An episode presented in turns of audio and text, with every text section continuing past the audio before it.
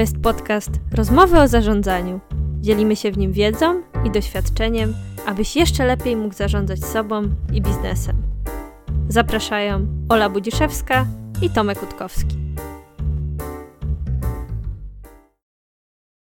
Witamy Was w kolejnym odcinku podcastu. Dzisiaj opowiemy trochę o modelu biznesowym, o systemie, o tym, jak dokonuje się przepływ w naszej firmie. No, to trochę dojdziemy do tego przepływu pewnie od modelu, ale jakby tu chcieliśmy zwrócić Waszą uwagę na to, że jakby tego ten przepływ będzie ciężko zdefiniować, e, tak jak już mamy jakiś cel, to teraz jakaś taka jego pierwszy zarys drogi do tego celu będziemy dzisiaj tworzyć, taką mapkę, za pomocą której będziecie mogli lepiej spojrzeć na drogę, którą chcecie przebyć, która wskaże Wam w jakim kierunku idziecie, co chcecie zdobyć, która może Wam pokaże jakieś przeszkody, które są na tej drodze. Zapisanie, rozpoznanie, ustalenie naszego modelu biznesowego, naszej koncepcji, spisanie jej pozwoli wrócić do kroku poprzedniego lub teraz pracować nad ograniczeniami, nad rozwojem tego wszystkiego. Ale właściwie możesz sobie zadawać pytanie, po co mi jakiś tam model biznesowy, po co biznesplan? To nam się kojarzy z jakimiś projektami, może unijnymi, może gdzieś tam w szkole nas uczyli. Pożyczka w banku na firmę i wtedy wymagają takiego wielostronicowego dokumentu, który się nazywa model biznesowy albo biznesplan, tak? I w tym biznesplanie zakładamy kwoty do trzeciego miejsca po przecinku, wszystko musi się zgadzać na 5 lat do przodu, e, przewidziane i ktoś mądry to oceni. Można się zadać, po co w ogóle nad tym zacząć e, pracować. Masz pomysł na biznes, no to teoretycznie tylko robić, siąść, podwinąć rękawy i robić ten biznes. Ale czy wszystkie elementy wzięliśmy pod uwagę? No i do czego jeszcze może służyć taki model biznesowy spisany nawet na jednej kartce papieru? No tutaj też nasuwa mi się takie stwierdzenie tutaj o tym, jak zaczęło, zaczęliśmy mówić o tym wielostronicowym dokumencie, że mm, trochę jeszcze w obszarze wątpliwości, że czasem zastanawiamy się, po co mamy robić harmonogram i coś planować, skoro wszystko i tak pójdzie inaczej. No ale nikt nie każe ci planować każdego szczegółu. I do czego to się może przydać w takiej okrojonej formie? Bo tutaj nagle mówimy, że to, to wcale nie jest tak dużo. No pewną wizję nawet. Przekalanie na papier tego, co masz głowie po prostu. Czasem takie rozmawianie ze sobą bardzo pomaga, nawet za pomocą papieru. Tak, roz, po pierwsze rozmowa z sobą, żeby sobie lepiej to uświadomić. Jak przelewamy coś na papier, zapisujemy, to nam się musi coś wyklarować, musimy to jakoś ustrukturyzować. Nawet jak rozmawiamy z kimś, zaczynamy komuś tłumaczyć model biznesowy, to też musimy to mieć bardziej uporządkowane niż to jest naturalnie w naszej głowie. I to jest drugi element. Po pierwsze robisz to dla siebie, a po drugie robisz to, żeby współpracować z innymi, bo samemu trudno zrobić biznes, a na pewno ciężko go rozwijać, czy powodować, żeby stał się coraz większy. Zawsze będzie współpraca z innymi, czy to ze współpracownikami, podwykonawcami, czy z klientami, czy z instytucjami zewnętrznymi. Dobrze, jakbyśmy mieli jakiś model biznesowy, i tutaj na początku też takie założenie, to Ola powiedziała jedną część, czyli nie musi to być bardzo szczegółowe, bo jak spojrzymy na budowę samochodu, to każdy samochód ma te same elementy. Ma koła, ma silnik, ma karoserię, siedzenie, kierownicę. Każdy będzie się różnił w szczegółach i to ich odróżnia. Czyli na pewnym poziomie ogólności budujemy model biznesowy. Po drugie, jak coś zapiszemy, to mamy punkt odniesienia. Wiemy skąd wyszliśmy i jakie zmiany wprowadzamy. Pomaga to też w podejmowaniu decyzji, bo jak się zastanawiamy, czy podjąć jakieś działanie, no to zastanawiamy się, na co wpłynie ta nasza decyzja.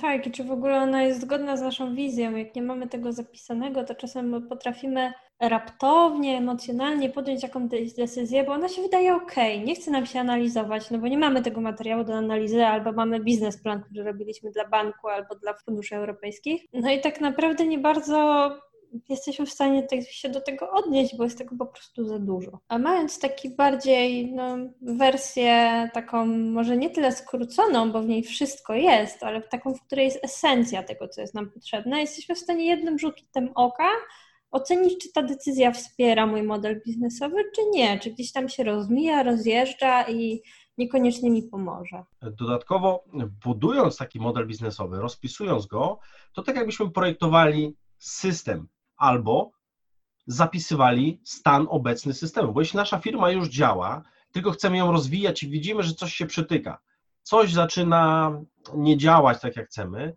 to musimy zapisać stan obecny i poznać dokładnie, jak ten nasz system wygląda. Bo być może on ewoluował przez kilka ostatnich lat, jak rozwijałeś swoją firmę, bardzo szybko, dynamicznie, bo e, warunki do tego sprzyjały i zamieniło się to w coś, czego nie planowałeś. I nie do końca wiadomo, z czego to wynika. Więc nawet takie zmapowanie, zapisanie i powrót do tego modelu biznesowego może się okazać bardzo przydatny, chociażby przy określaniu tych ograniczeń, żeby namierzyć, co nas ogranicza, gdzie warto przyłożyć siłę, aby zwiększyć przepływ w naszej firmie. I do tego będziemy dążyć. Tak, wiecie już, do czego nam jest to potrzebne teraz i w przyszłości, tak naprawdę, e, że to może nam się przydać, że możemy się do tego odnosić. Druga sprawa, w ogóle z czego wychodzimy? Jakie założenia w ogóle są nam potrzebne, żeby się zabrać do takiego modelu? Odpowiedź na pytanie, co musi się stać, żeby firma mogła odnosić sukces, żeby mogła się rozwijać? Jakie warunki konieczne muszą być spełnione? Dobrze, to pierwszym warunkiem, jaki jest nam w ogóle niezbędny, żebyśmy e, mogli wychodzić na rynek, i on się trochę narzuca sam przez się i zazwyczaj na nim nawet za bardzo skupiają się początkujący przedsiębiorcy, to jest dobry produkt. E, no bo on jest konieczny, ale niewystarczający, jak to mówią matematycy. Bez tego no, trochę nie mamy za co się zabierać, ale to nie wystarczy. Ale jest pierwszym punktem wyjścia, od którego musimy zacząć tak naprawdę. Co my w ogóle chcemy sprzedać i jakiej to będzie jakości. Dokładnie. Dobry produkt, oczywiście dla odpowiednich odbiorców, dla naszych odbiorców. On nie musi być dobry dla wszystkich na całym świecie. On ma być dobry, bo później w trakcie rozwoju biznesu będziemy chcieli zatrudnić sprzedawcę i nawet najlepszy sprzedawca będzie miał problem ze sprzedaniem kiepskiego produktu. Czyli warunek pierwszy konieczny, musimy mieć dobry produkt i to nie ulega dyskusji. Jak mamy kiepski produkt, to biznes ma marne szanse na powodzenie. Jaki jest drugi e, warunek konieczny? No on się trochę wiąże z pierwszym, tak? No, odpowiednio duży rynek na ten produkt. Czyli to nie jest tylko to, że wymyśliliśmy sobie urządzenie, które nie wiem, o, dzisiaj miałam taki przykład, e, dla studentów, które nalewał wódkę, takie ramię, żeby samemu nie trzeba było. No hmm. dobra, on może być najlepszej jakości, może być najbardziej dopracowany, ale powiedzcie mi, kto to kupi generalnie? Ile będzie chętnych na to? Tak naprawdę takich realnych chętnych, e, którzy będą to kupować i będą to polecać. Tak, czyli musi być rynek na to zbytu, i on musi być odpowiednio duży, odpowiednio, on nie musi być ogromny, on musi być odpowiednio duży, żebyśmy mogli sprzedawać odpowiednią liczbę tych naszych produktów. Ale jak już mamy produkt na odpowiednio dużym rynku, czyli wyszliśmy do rynku z obietnicą i ktoś nam zaufał, to co później musi się stać? Później musimy się wyrabiać z pracą, że tak powiem. E, nie jesteśmy w stanie, nawet mając najlepszy produkt, mając na niego olbrzymi rynek, który jest jeszcze nie zagospodarowany i na którym jest dla nas spokojnie miejsce, jeżeli firma nie będzie dowozić i będą problemy z dostarczaniem tego produktu, będą problemy z kontaktem klientów z firmą, jak nie będziemy w skrócie sprawni operacyjnie, jak firma nie będzie działała dobrze, to generalnie no, ten produkt to nic nam nie pomoże na tym super rynku czyli sprawność operacyjna, tak żeby nasza firma dowoziła to, co obiecała. Musimy dostarczać klientom produkty na czas, w odpowiedniej jakości. Oczywiście, jak firma się rozwija, to z tym bywają problemy właśnie ze sprawnością operacyjną, bo zaczynamy pozyskiwać klientów, a ten system, który działamy na czuja, czyli wszyscy wiedzą, co robić, wszyscy biegamy jakoś udaje się to wszystko spiąć, nagle przestaje działać, bo tego jest za dużo, więc wejdą grę procedury, procesy i tak dalej, ale to, to, to dalej. To słaba sprawność operacyjna będzie nam groziła dużą liczbą reklamacji, które będą nam groziły jeszcze mniejszą sprawnością operacyjną. Na, nakręca się to i takie sprzężenie zwrotne negatywne niestety będzie na nas oddziaływać. No i jest jeszcze jeden czynnik. Ten czynnik, niektórzy mówią, że nie mamy na niego wpływu, ale zaraz o tym może chwilkę podyskutujemy. Co to jest za czynnik? Oj, to jest taki bardzo sztampowy, nie? Mój szwagier to miał szczęście, jak Jacek Walkiewicz mówił w tym swoim słynnym wykładzie. A skąd wiedział, że szwagier trafi w temat? Skąd można było wiedzieć? Kto się spodziewał? I tym czynnikiem jest właśnie to szczęście, które mógł mieć ten szwagier. Ale pytanie, czy my tak naprawdę w ogóle nie mamy wpływu na szczęście, czy mówiąc bardziej matematycznie, e, na prawdopodobieństwo, że nam się uda. Tutaj mamy może dla Was kilka cytatów. Mam nadzieję, że nie zabrzmimy jak mówca motywacyjny na jakimś tam konferencji ze skakaniem i chodzeniem po węglach. E, tutaj bardzo fajną rzecz ostatnio słyszałam, którą powiedział Paweł Tkaczyk, e, że zawsze to szczęście jest jednym z tych czynników sukcesu. Zwróćcie uwagę na jedną rzecz. Jeżeli rzucamy monetą i mamy zadanie zdefiniowane wyrzuć orła. I zazwyczaj podchodzimy naturalnie do tego w ten sposób, że jeżeli nikt mi nie powie, że mam tylko jedną próbę, to będę rzucać tak długo, aż tego orła wyrzucę. Przy odpowiednio dużej liczbie rzutów. Jak rzucimy monetą 20 razy, ani razu nie wyrzucimy orła, to naprawdę mamy pecha. Albo mamy monetę, na której z dwóch stron jest reszka. No, to też trzeba sprawdzić. Ale generalnie to pokazuje, że na to szczęście mamy jakiś wpływ. Czyli możemy zwiększać prawdopodobieństwo ilością prób. Mówi się, że sprzedaż to jest praca na statystykach. Czyli jak chcemy sprzedać 10 produktów, to musimy mieć 100 spotkań biznesowych. Żeby mieć 100 spotkań, to musimy wykonać 1000 telefonów. W takim dużym uproszczeniu. Czyli zwiększamy prawdopodobieństwo liczbą prób. Po prostu. Odpowiednio dużo razy, jak już podejmiesz tę próbę, to coś, coś na pewno załapiesz mój kolega, który prowadzi biuro nieruchomości, to z ich pracy wieloletniej i pracują w sposób procesowy, systemowy, z bardzo dużym prawdopodobieństwem mogą ocenić, który sprzedawca będzie miał dobry albo bardzo dobry wynik na koniec jakiegoś okresu, patrząc na jego działania e, poszczególne. Mają tam w procesie ustalone właśnie to, co mierzą, czyli te mierniki, o których mówiliśmy, ustalone i one są komunikowane pracownikom. O, o tym tutaj mówiliśmy. Czyli jak będzie miał odpowiednią liczbę spotkań, odpowiednią e, liczbę wysłanych ofert, to zlecenia się pojawią. Ale jeszcze z innej strony e, popatrzmy na taki cytat Roalda Amundsena. To ten człowiek, który pierwszy doszedł na biegun południowy wyprzedził e, pana Scotta w tym wyścigu. Mówię coś takiego. Zwycięstwo czeka tego, kto ma wszystko w porządku. Ludzie nazywają to szczęściem. Porażka natomiast grozi temu, kto na czas nie poczyni niezbędnych kroków, co z kolei bywa nazywane mianem pecha. I Roald Amundsen mówi o tym, że szczęście jest wtedy, kiedy jesteśmy przygotowani, kiedy zrobiliśmy wszystko, co w naszej mocy, aby odnieść sukces. I wtedy z boku, jak ktoś patrzy, mówi, że ktoś ma szczęście, a za tym często stoją lata pracy, dziesiątki godzin analiz przygotowań. Więc o tym też warto, warto myśleć.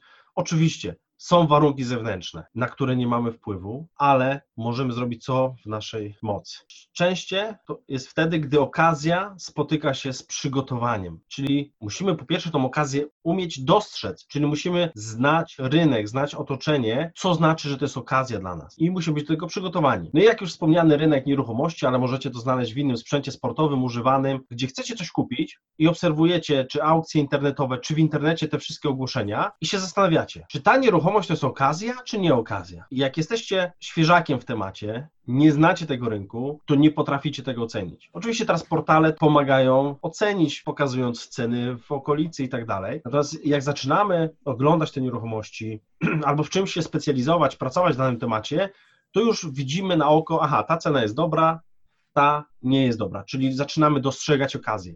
A druga kwestia, no skoro już znalazłem świetną okazję inwestycyjną, powiedzmy, w tą nieruchomość, to czy ja mogę ją kupić? Czy mam na to gotówkę? czy mogę wziąć kredyt, czy mam zdolność kredytową, odpowiednie zabezpieczenie, czy będę umiał załatwić to formalnie z notariuszem i tak dalej. Czyli musimy być przygotowani na to wszystko i wtedy zwiększamy produkcję, że odniesiemy sukces, czyli będziemy mieli więcej szczęścia. Tak, jeszcze tutaj jest taka ciekawa rzecz z etymologii słowa porażka, które zazwyczaj nam się kojarzy z tym pechem, że sobie nie poradziliśmy, ponieśliśmy porażkę, bo nie mieliśmy szczęścia na przykład. E, to jak zwrócicie sobie uwagę, to słowo porażka podchodzi od staropolskiego słowa poraza, które pochodzi od sformułowania poraz, porazie, po raz pierwszy.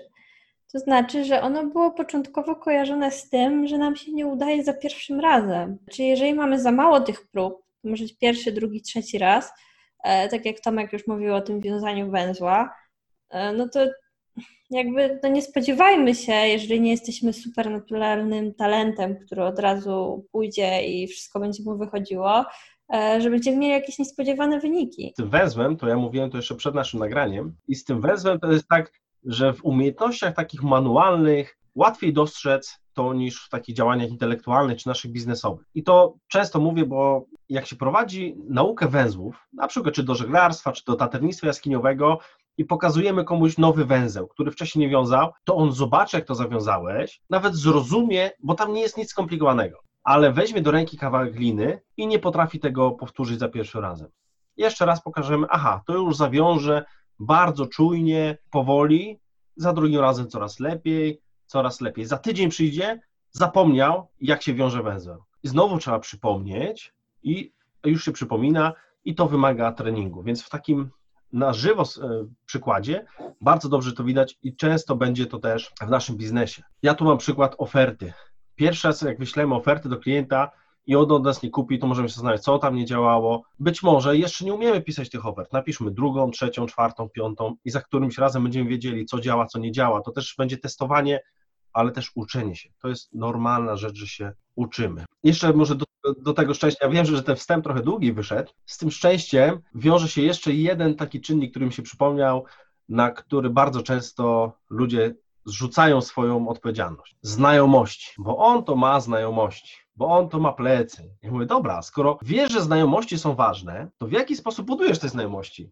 Czy poznajesz nowych ludzi, czy szukasz takiego środowiska, które będzie cię wspierało, czy szukasz tych znajomości, skoro wiesz, że to jest kluczowe? No, no się okazuje, że większość, jak takie osoby mówią, to nie. No to może zacznij, może zacznij chodzić na spotkania biznesowe, poznawaj ludzi, buduj relacje, takie autentyczne relacje, znajdź ludzi wspierających. Mhm.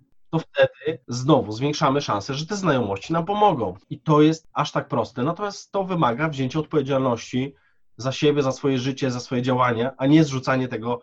To jest wymów koza, klasyczna wymów koza, taka choroba tak, też nie, nie traktujmy też tych znajomości jako jakiegoś takiego oszustwa. Mam czasem wrażenie, że ludzie tak to mówią jedno z zazdrości, e, jedno, że to wymówka, ale też przede wszystkim, że Jezu, no szukuje, on ma znajomości. No właśnie to, co mówisz, no to czemu ty nie masz? To jest jak wpisanie kodu w grze, żeby tam w Simsach, mhm. pamiętam, się tam wpisywało milion tam dolarów, czy co to tam tak. było. E, no to tak, skoro to jest takie proste, to użyj tego kodu. No a, z drugiej strony, o, bo do, do pracy trafił po znajomości. Ale tak się zastanówmy się, czy jak mamy do pracy, do wyboru kogoś, kogo znamy, ufamy mu i ma takie same kompetencje jak ktoś, kogo zupełnie nie znamy, no to czy nie wydaje się naturalnym, że będziemy pracować z tym znajomym? Oczywiście o ile ma odpowiednie kompetencje i jest to zaufanie, jest ta relacja. W moim przypadku to się wielokrotnie sprawdziło, że praca ze znajomymi wychodziła bardzo dobrze, bo już były zbudowane relacje, rozumieliśmy się, było to absolutne zaufanie, które jest kluczem według mnie w biznesie, że musimy sobie ufać, a zatrudnianie nowej osoby to jest poznawanie, taka niepewność. Więc te znajomości są ważne, ale też się, się buduje. Przecież są spotkania różnych klubów biznesowych, są spotkania Toastmasters. Azbira. I dużo e, można uzyskać od ludzi, pod warunkiem oczywiście w tym wszystkim, że też dajemy z siebie coś, bo to nie ma nic za darmo na tym świecie. Musimy dawać wartość też innym i to, to wraca. Ale dobra, to był ten filozoficzny wstęp, podwaliny pod ten temat, który chcieliśmy zacząć, czyli dobry model biznesowy który będzie dla nas taką mapką, pomoże nam podejmować decyzje. Czyli tak zastanówmy się, jaka powinna być taka mapa? Co na niej powinno być? Jakby jakie cechy powinna posiadać? Czyli co powinien być dobry model biznesowy? Po pierwsze powinien być zapisany. Zapisany w jakiejkolwiek formie, czy na komputerze, czy na kartce papieru, czy na tablicy. Według mnie to jest, to jest e, wyjście. Musimy mieć coś fizycznego, na co możemy spojrzeć. Jak chcemy na to patrzeć i coś z tego odczytywać, to musi być to czytelne i zrozumiałe. Muszą być tam najważniejsze punkty, czyli nie może być to za dużo rzeczy, ani za mało, czytelność i kluczowe aspekty. A dalszym założeniem takiego modelu biznesowego, do którego będziemy dążyć, to chcemy, żeby ten model był trudny do skopiowania przez konkurencję.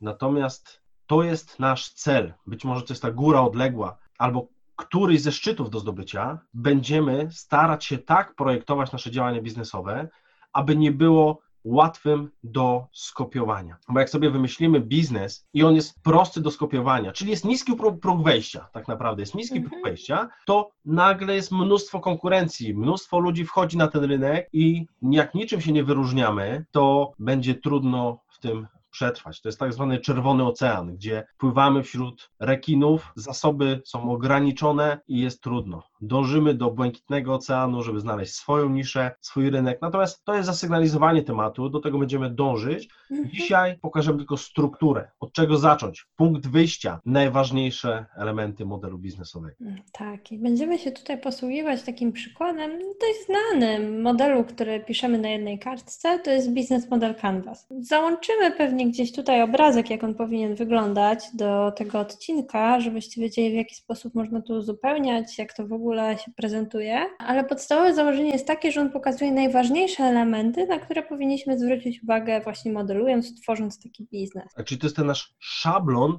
modelu biznesowego. Też Ola powiedziałaś troszkę tak może na usprawiedliwienie, że w ogóle mówimy o tak oczywistej rzeczy, jakim jest szablon modelu biznesowego. Business Model Canvas być może jest dla wielu znany. Tak, jeśli u kogoś pojawiła się taka myśl, że nie, no to, to już wiadomo, przecież tyle osób mówiło o Business Model Canvas, to teraz się zastanów, czy masz go zapisanego, czy go przerobiłeś, czy zrobiłeś. Czy go narysowałeś. Tak, czy, czy narysowałeś. Co z tego, że znasz jakieś narzędzie, jak go nie stosujesz? Dlatego powtarzanie jest matką nauki. Trzeba powtarzać i wdrażać tą wiedzę, żeby ona działała w świecie fizycznym. Ja osobiście mam to spisane, mam kilka wersji, bo ona ewoluowała ze wspólniczką, jak zaczęliśmy pracę nad tą firmą, to dokładnie z książką i to z taką książką, którą Wam y, tytuł zamieścimy pod opisem odcinka, przepracowaliśmy ten model. Po pierwsze, żeby określić elementy, ale po drugie, żeby zobaczyć, czy my się dobrze rozumiemy. Bo jak zaczynamy współpracę na początku, to my chcemy sprawdzić, czy tak samo rozumiemy pewne pojęcia, czy pewne założenia, czy są wspólne, a później chcemy przekazywać to pracownikom, współpracownikom i mieć punkt odniesienia. Więc ja z czystym sumieniem mówię, że mam to przerobione i też zachęcam, żeby to przerobić. Nawet jako ćwiczenie, nawet jeśli uznasz, że o, to jest zbyt proste, ja wszystko wiem, wszystko mam w głowie i to jest, nie może być aż tak proste, żeby działało, no to spróbuj. Nie? Tak, tutaj prowadzi nas to trochę za rękę i pokazuje po prostu wszystkie punkty, na które powinniśmy zwrócić uwagę i w jaki sposób one na siebie wpływają. Po kolei przejdziemy przez te punkty. W wielu miejscach można spotkać takie stwierdzenie, które też wynika z tej książki, że kolejność pracy nad tymi punktami jest ważna i powinno się to stosować, natomiast jeśli ktoś ma inny pomysł, to, to nie jest świętość gdzieś zapisana, ale taka praca ułatwia rozpoznanie wszystkich elementów. Czyli od czego zaczynamy? No, to już trochę mówiliśmy. Zaczynamy od tego rynku, od segmentów klientów, jakim chcemy coś sprzedać. Czyli zobaczcie, nie zaczynamy od produktu. Mm, tutaj sugeruję zacząć od klientów, czyli najpierw się zastanawiamy, czy są klienci i jakich byśmy chcieli klientów, a potem będziemy się zastanawiać nad tym dalej, co z tym. Ja studentom e, często zadawałem takie pytanie: za co nam ludzie płacą? No i odpowiedzi oczywiście były różne. Mój wniosek jest taki, że ludzie nam płacą, czy klienci, czy, czy pracodawcy, płacą nam za rozwiązywanie problemów, rozwiązywanie ich problemów. I tego będziemy szukać. Będziemy szukać problemów. Szukamy, jacy ludzie mają jakie problemy i które z tych problemów my możemy rozwiązać, czy to naszym produktem, czy naszą usługą. I też pamiętajcie, że nikogo może nie interesować wasz produkt fizycznie. Pewnie większość z was ma w domu router. Ja nie mam pojęcia, jak wygląda mój router, nie pamiętam, ale wiem, ile megabitów mi przesyła i czy mi internet dobrze działa, czy źle, więc jakby zwróćcie uwagę, jak patrzycie na takie rzeczy, na których się czasem nie znacie, a które Wam są potrzebne, a ja akurat się na tym znam, a mimo tego nie wiem, jak wygląda mój router, że klient nie kupuje czasem od nas tego, o czym mówimy, tak? Nie kupuje routera, kupuje Wi-Fi w całym domu. Może da się to inaczej dostarczyć. E, to jest druga opcja, ale to jest na później. Pierwsze właśnie segmenty klientów, którym rozwiązujemy problem. Czyli musimy wiedzieć, komu sprzedajemy, komu rozwiązujemy problemy. I segmentacja klientów to jest ważne słowo segmentacja, że możemy tu wypisać, ale powinniśmy segmenty klientów, jakie będziemy chcieli obsługiwać. Bo nie chcemy obsługiwać całego świata. Kto może nas kupić cały produkt? Wszyscy na świecie. No nie. My chcemy się na kimś skupić. To, że ktoś przypadkowo kupi, ok. Natomiast my chcemy się skupić na danej grupie klientów. Jeśli mamy ośrodek wypoczynkowy gdzieś w górach, to możemy nie przekłożyć się do tego i stwierdzić, że no kto przyjedzie, to przyjedzie. A możemy sobie wybrać segment klientów, powiedzmy, rodzice z dziećmi. Jeśli sobie tak założymy, bo rodzice z dziećmi wyjeżdżają, możemy zachęcać, to inaczej będziemy budować ten nasz ośrodek, bo zwrócimy uwagę na plac zabaw, na jakieś przewijaki, na dostępność do toalety. Inaczej będziemy formułować propozycje wartości i tak dalej. Tak, jak porównamy to sobie z takim klientem premium, na przykład jakieś małżeństwo już bez dzieci albo jeszcze bez dzieci, które przyjeżdża, no to też dla niego będzie inaczej, tak? Ich ten plac zabaw nie będzie interesował, ale na przykład będzie ich interesowało, żeby były bardzo wygodne łóżka, albo żeby było ładnie w pokoju, albo żeby nie musieli sobie gotować, tylko żeby było jakieś jedzenie na miejscu. Inne atrakcje, tak? Dla dziecka będzie mały kucyk, który jeździ dookoła, a dla dorosłych może nauka jazdy konno. Czyli na początku wybieramy, komu chcemy sprzedawać, kogo chcemy obsługiwać i to jest nasz punkt wyjścia. Drugi punkt. Propozycja wartości, jaką oferujemy. Tu jest bardziej to, co powiedziałam wcześniej. Tu są te megabity zamiast sprzedawania pudełka e, plastikowego z antenką. Czyli tu już przechodzimy trochę do naszej oferty produktu, naszego rozwiązania. Bo jak ja, moim klientem są inżynierowie projektujący elektronikę i ja im sprzedaję szkolenia, to oni nie kupują ode mnie szkolenia. Oni kupują wiedzę, która pozwoli im skrócić czas projektowania elektroniki. To jest ich problem. Problemem jest to, że musimy spełnić jakieś wymagania, jakieś normy, jakieś testy i to się przedłuża. Tam bywają problemy. Więc ja pomagam skracać czas projektu poprzez dostarczenie wiedzy, rozwiązań i w, w różnych formach. Nie? Natomiast to jest moja propozycja wartości. Chcecie, żeby wasz projekt trwał krócej, miał mniej problemów, to ja wam pomogę. Poprzez szkolenie. No tak. Taki sobie wybrałem sposób. Poprzez szkolenia, z tym, że tu przechodzimy do punktu trzeciego, czyli kanały dystrybucji, bo to może odbywać się w różny sposób. Ja mogę dostarczyć to moje szkolenia w formie fizycznej, czy tą wiedzę de facto. Mogę to dostarczyć w postaci kursów online. Mogę to dostarczyć zrobieniem raportu, analizy, przeglądu, więc dostarczenie tej wartości może się odbywać w różne sposoby. W fizycznym aspekcie, jeśli mamy jakiś produkt, to się zastanawiamy nad kanałem dystrybucji w innych aspektach. Tak jak ktoś powiedział, że Coca-Cola to ich głównym czynnikiem sukcesu jest rewelacyjny kanał dystrybucji. Nie sam produkt, tylko kanał dystrybucji. Coca-Cola jest na całym świecie, w każdym sklepie, w każdym barze praktycznie spotkamy ten produkt. I jak go dostarczamy? Czy będziemy go dostarczać przez dystrybutorów, czy przez hurtownie, czy sami mamy swój sklep internetowy tylko i tak dalej. Więc to będzie do określenia w kanałach dystrybucji, czyli w jaki sposób dostarczamy wartość naszym klientom. Mhm, tak. Kolejne to będzie jak nawiązujemy z tymi klientami relacje, czyli jak w ogóle zaczynamy, jak to się staje, że klient się u nas pojawia, co się dzieje wtedy, co musimy zrobić, w jaki sposób chcemy się im zareklamować, jak działa nasz PR, jak działa nasz marketing, czy mamy reklamę na Facebooku, na Instagramie, czy może na billboardach w centrum Warszawy. E, to wszystko tak naprawdę będzie zależało od tego, jaki mamy produkt. I, no i budżet na reklamę, jakby do segmentów musimy dostosowywać tą reklamę, tak? Na przykład, nie wiem, do mojej babci no nie dotrzemy e, reklamą na Facebooku. No I to, to jest bardzo ważny punkt, czyli relacje z klientami, czyli w jaki sposób chcemy pozyskiwać tego klienta. Bo z pozyskaniem klienta też będzie wiązał się koszt. Bo jeśli chcemy mieć sprzedawców, którzy będą jeździć do klientów i osobiście przedstawiać produkt, to mogą odbyć kilka spotkań dziennie, czyli muszą sprzedawać raczej drogi produkt, żeby to się opłacało. Mogą sprzedawać przez telefon. Już więcej obsłużą, ale szansa jest też mniejsza. Można mieć automatyczny system sprzedaży, czyli mamy marketing internetowy, który automatycznie wyświetla reklamy, później jeszcze jest remarketing, który wraca z tymi reklamami, są social media i tak dalej. To będzie do określenia i być może w tym momencie, jak pracujesz nad tym modelem biznesowym, to będą Twoje założenia, hipotezy, jakie masz w głowie, lub spisujesz to, co działa. Mhm.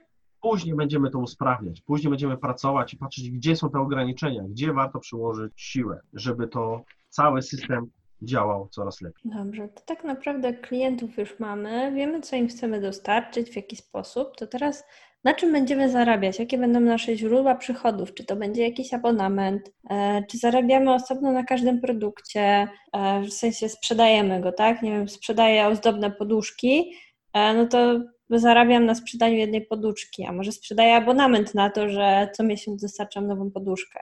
Tak, czyli są różne modele zdobywania przychodów i musimy to określić. Dobrze było określić, ile zarabiamy na danym produkcie, żebyśmy wiedzieli, że ten produkt opłaca nam się sprzedawać, a ten nie. Jak to robić, to, to, to gdzieś dalej um, do tego można wrócić albo wykład Orientacyjnie zazwyczaj to wiemy. Orientacyjnie wiemy, bo są też takie modele, że sprzedajemy pierwszy produkt, na którym nie zarabiamy, a nawet dopłacamy do niego. Przecież są takie modele subskrypcyjne, że za polecenie i pozyskanie nowego użytkownika płacili na przykład tobie 10 zł. I były takie pozyskiwanie klientów, gdzie za to płacimy de facto za pozyskanie klienta sposób fizyczny. Czyli na tym pierwszej subskrypcji nie zarobimy, albo w pierwszym miesiącu nie zarobimy, ale w drugim, trzecim będziemy zarabiać. Tak samo jeden produkt, powiedzmy, sprzedamy komuś książkę za cenę 20 zł bez kosztów przesyłki. Są też takie oferty. To na tym nic nie zarobimy, wręcz musimy wykonać pracę. Ale ta książka kogoś może zachęcić, żeby kupił nasze szkolenie, które już kosztuje kilkaset złotych. Mhm. Po tym, jak ktoś nas pozna, być może zaprosi nas do firmy na dłuższe działanie i tak dalej. I to można projektować. Natomiast musimy wiedzieć, skąd płyną do nas przychody i w jakiej formie. Czy one są regularne, czy nieregularne, czy ten klient przyszedł tylko raz, kup, kupił u nas. Tak jak się sesję fotograficzną ślubną. Raczej jednej osobie sprzedaje się raz w życiu, ewentualnie jak są rozwody, to Michał Wiśniewski. tak, to, to mogą być po prostu abonament na sesję ślubną. Ale zazwyczaj to tak nie działa. Zazwyczaj to jest jednorazowy i tu też inaczej możemy projektować nasze działanie, jeśli to jest jednorazowy klient, a innego, jeśli on może przyjść do nas raz za razem, też możemy inaczej to projektować w naszym e, modelu biznesowym. Tak, albo sprzedajemy produkt, potem dosprzedajemy serwis na przykład, albo części, tak jak w samochodach, tak, kupujemy może kilka w życiu, no ale nie przychodzimy co miesiąc po nowy samochód. Tak, no i właśnie główne zyski dealerów samochodowych są z autoryzowanych serwisów, bo sprzedadzą samochód, oczywiście z jakąś tam marżą, ale sprzedawcy kosztują, ludzie ich nie kupują aż tak dużo, ale żeby mieć gwarancję, to musisz serwisować auto w autoryzowanym warsztacie i już są na, za to opłaty inne I regularne.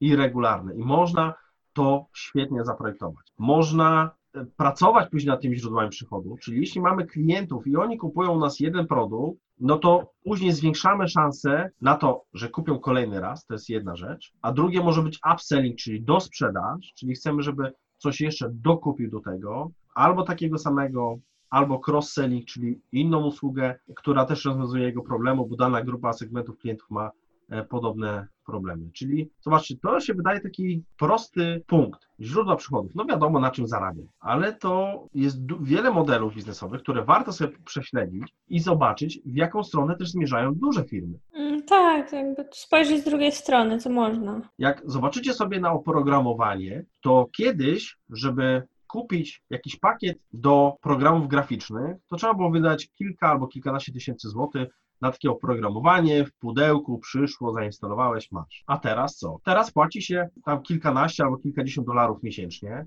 albo kilkaset rocznie, zależy od oprogramowania i już jest to na subskrypcję przechodzimy, na abonamenty. Czyli jest jakiś trend, który warto obserwować i zastanowić się, czy u nas w modelu biznesowym jest na to miejsce. Bo ja już słyszałem o takich systemach, właściwie portalu, który pośredniczy w obsłudze spółdzielni mieszkaniowych i na przykład za hydraulika nie płacą za jedną naprawę czegoś, tylko mają abonament na hydraulika. I taki hydraulik po prostu dba o tą kamienicę czy o ten budynek, żeby tam była sprawna na przykład kanalizacja czy, czy sprawne dostarczenie wody. Tak, i jemu wtedy opłaca się dbać o to tak, żeby tam się nic nie psuło, nie? Że Mhm. nie, nie naprawiać tak, no nie wiem na ile zazwyczaj są uczciwi, wydaje mi się, że akurat hydraulicy są zazwyczaj uczciwi i robią tak, żeby naprawdę naprawić, no ale on już w ogóle wtedy nie ma szans zrobić źle, no bo to jest jego problem, jeżeli on coś naprawi to się zaraz zepsuje albo użyje części słabej jakości. planujemy te źródła przychodów. Mamy już segmenty klientów, czyli wiemy, komu sprzedajemy, wiemy, jak dostarczamy ten produkt, wiemy, jaki jest produkt przede wszystkim, jak go dostarczamy, jak budujemy relacje z tymi klientami, jak ich pozyskujemy i wiemy, z czego zarabiamy. To teraz zastanówmy się, czym to zrobimy, jak to zrobimy. Co mamy już, co jest takiego, że możemy wykonać tą obietnicę. I w kolejnym kroku spisujecie sobie kluczowe zas- zasoby, czyli to, co już mamy. Generalnie i to, albo to, czego będziemy potrzebować. Na przykład będę potrzebować w abonamencie kupić to oprogramowanie graficzne. I to będzie mój zasób. Moim zasobem może być moja wiedza, na przykład ekspercka na temat naprawiania zlewów, bo jestem hydraulikiem. E, I tak dalej, i tak dalej. To może być jakiś człowiek. Może być coś takiego, ktoś, kogo zatrudniam. E. kogo znam, bo to też kluczowe e, zasoby albo wewnątrz firmy.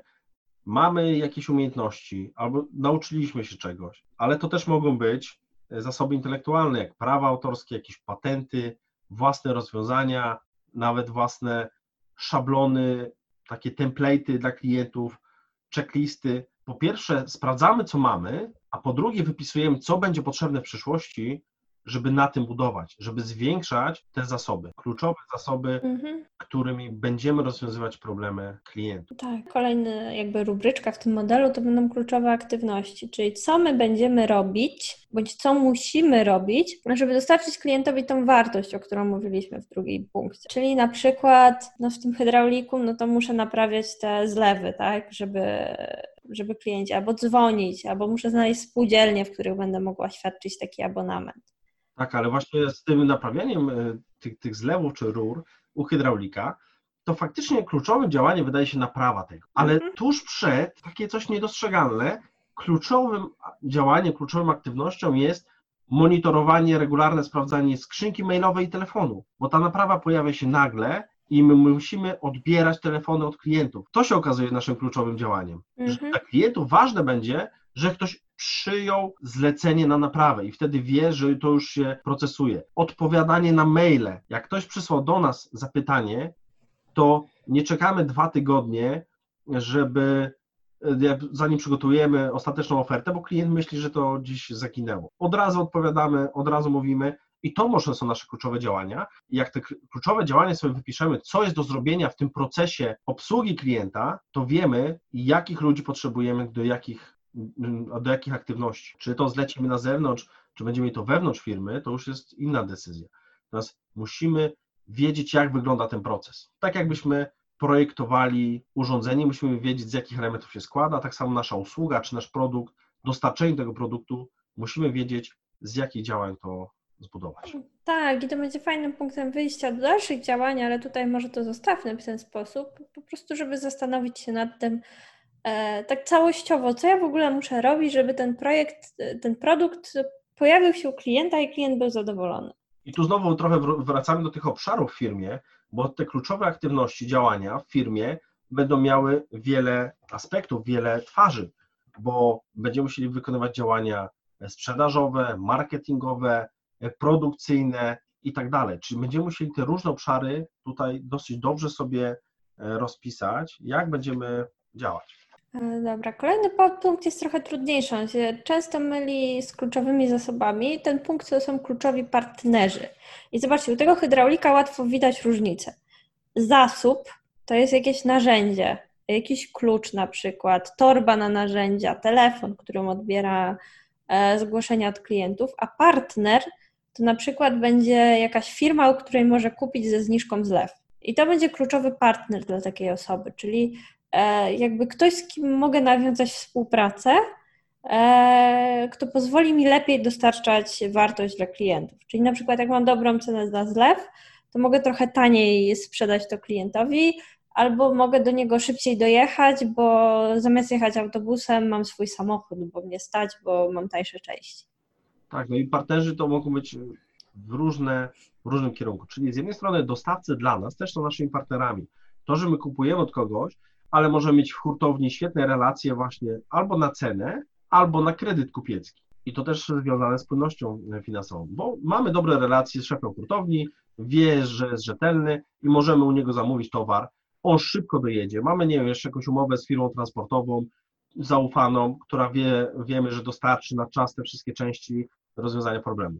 Możemy mieć dobre relacje z bankiem. Jeśli potrzebujemy kredytowania, to będzie nasz kluczowy partner, być może w niektórych działaniach, które muszą być sfinansowane przy pomocy takiej instytucji finansowej. Mapujmy to, jakich partnerów potrzebujemy, z kim będziemy potencjalnie pracować, żeby budować tą sieć kontaktów, budować relacje, żeby pomagało nam to sprawnie obsługiwać naszych klientów. No i został nam ostatni punkt. Mm, Taki najmniej przyjemny chyba, bo jak już sobie rozpisaliśmy, jakie mamy zasoby, jakie mamy aktywności, jakich mamy partnerów, to jesteśmy w stanie stwierdzić, ile nas to wszystko będzie kosztowało. Czy jaka będzie mniej więcej nasza struktura kosztów, nie do złotówki, ile będzie, znaczy na co będziemy wydawać pieniądze. Jakby na jakie nasze aktywności, zasoby, na co generalnie musimy wyłożyć, żeby dostarczyć wartość klientowi. Musimy poznać i rozpisać, co będzie kosztem naszej firmy. I tu już wspomnieliśmy wcześniej, koszt pozyskania klienta to się wiąże z kosztem marketingowym, z kosztem reklamowym ile nas kosztuje sprzedaż jednego produktu. I czy na pewno, jak później porównamy źródła przychodów i strukturę kosztów, czy to się spina, albo w którym momencie to się spina.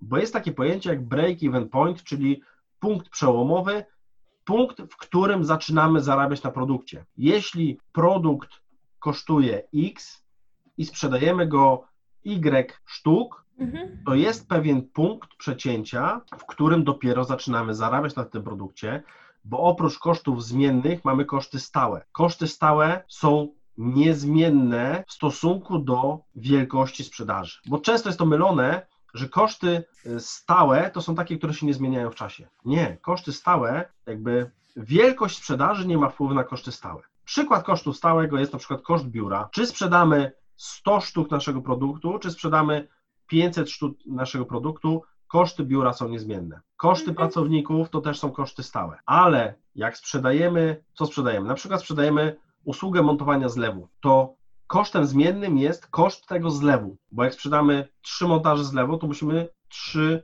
razy kupić zlew. To będzie ta różnica koszty stałe i koszty zmienne. Będziemy chcieli unikać kosztów stałych, czyli unikać abonamentów. Bardziej wolimy koszty zmienne, bo wiemy, że dopiero jak sprzedamy coś, musimy go ponieść. Ewentualnie jakoś zapasy zrobić. Dlatego sprzedawców się zatrudnia na, na prowizji. Za to, że sprzeda, dopiero dostaje jakieś tam większe pieniądze. Dokładnie, czyli ten system prowizyjny, on oczywiście ma też dużo zagrożeń to myślę, że w osobnym zupełnie odcinku o zagrożeniach systemu prowizyjnego rozliczania sprzedawców, ale ten system jest bezpieczny dla naszego biznesu, bo jak sprzedawca nic nie sprzeda, to mu nic nie płacimy. I to jest dla nas wygodne. Oczywiście z punktu widzenia tego sprzedawcy jest to bardzo trudne i pewnie rotacja tych ludzi będzie ogromna, ale no taki jest jeden z modelów biznesowych, czyli struktura kosztów. No, a też w tym modelu nie chodzi o to, żebyśmy pisali o sprzątaniu biura albo kupnie długopisu, no bo jakby to będzie miało nijak, jakby można nam zamazać przekaz po prostu. Ale jako, jako koszt ogólny, koszt biura, takie grube bloki, warto na nie zwrócić uwagę, bo będziemy to później liczyć bardziej precyzyjnie, bo to jest jakiś punkt wyjścia. Jak chcemy pójść do kogoś i zapytać, czy nasz model biznesowy jest dobry, to on patrzy na taką kartkę i już może widzieć, albo sami możemy ocenić, czy struktura kosztów i przychodów się równoważy, albo przy jakich założeniach się równoważy. Bo może się okazać, żeby nasz biznes miał szansę powodzenia, to musimy osiągnąć tak zwane korzyści skali, czyli musimy sprzedawać odpowiednią liczbę tych produktów. Dopiero będzie to opłacalne.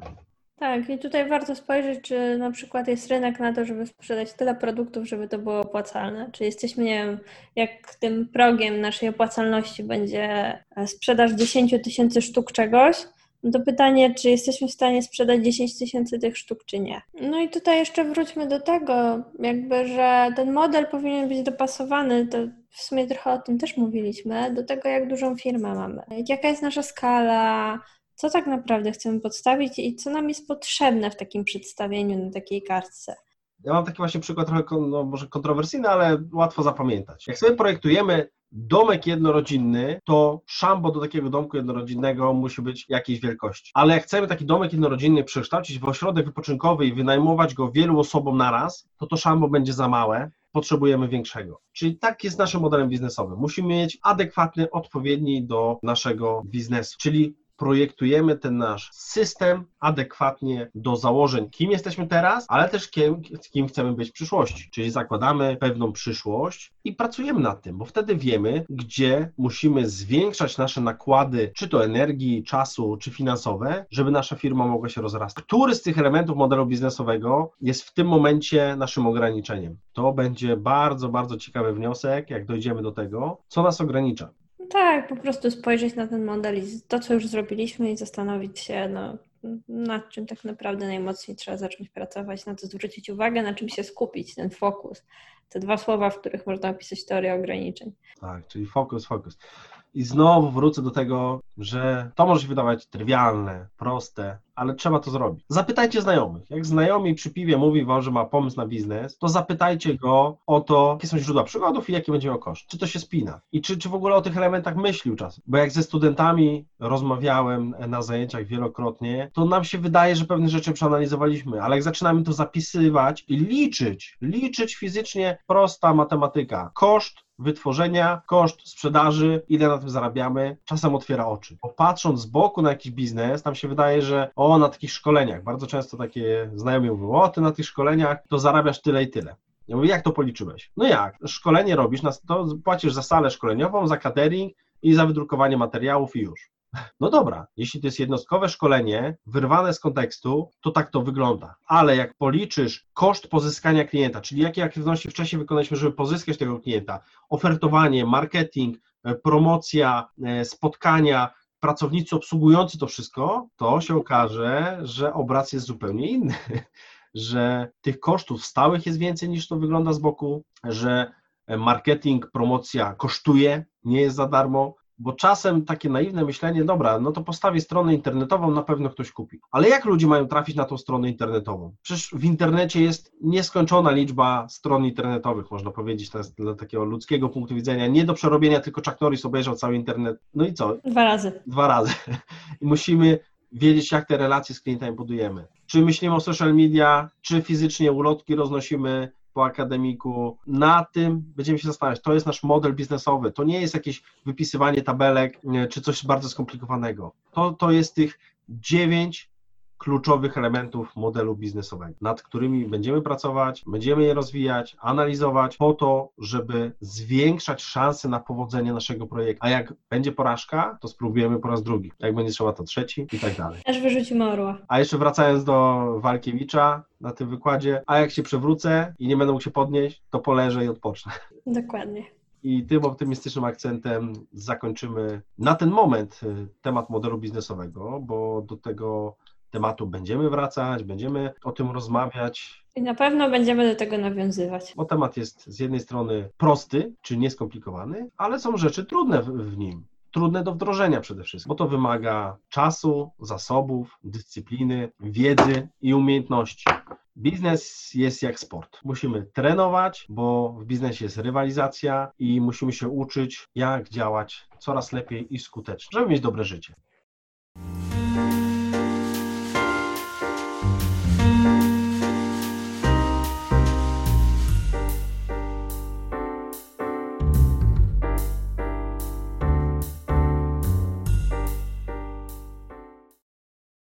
Już wszystko na dzisiaj.